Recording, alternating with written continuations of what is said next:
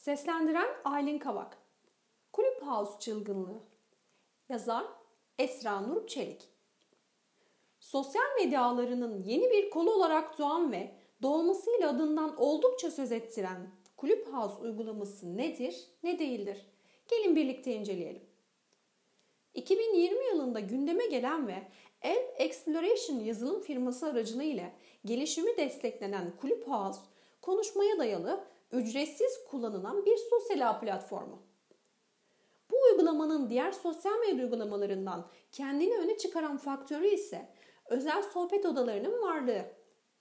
Odalarda bulunan kullanıcılar yönetici, konuşmacı ve dinleyici olarak katılım gösterebiliyorlar.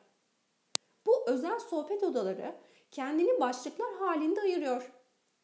Bu başlıklar bilimden eğitime, eğitimden sanata, sanattan teknolojiye ve daha pek çok farklı alandan kullanıcıların birbirine ulaşmasına ve fikir alışverişine bulunmasına imkan sunuyor. Bu ağın benim görüşüme göre dikkat toplayan güzelliği ise ajandasına gün gün gerçekleşecek olan sohbet konularını ve saatlerini eklemesi. Böylece katılmak istediğiniz sohbet odasına vaktinde girebiliyorsunuz.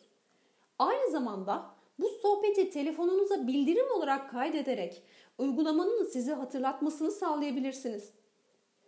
Bu sosyal ağ uygulaması adından söz ettirdiği ilk zamanlarda kullanıcıları kendisine davetiye gönderme ve kabul yöntemiyle kullanırken şimdilerde ise herkese açık olacak şekilde kullanıcılarının eline kendini bıraktı.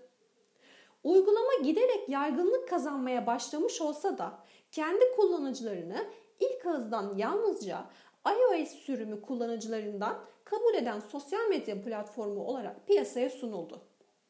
Bu durum diğer kullanıcıların tepkisini çekmekle birlikte Clubhouse ağının geliştiricileri Mayıs ayı itibariyle diğer sürümlere uyumlu olan halini geliştirerek piyasaya sundu. Kullanıcı sayısı günden güne artan ve trendler arasında yerini alan bu ağın aynı zamanda kullanıcıları tarafından güvenirliği araştırmaya başlandı.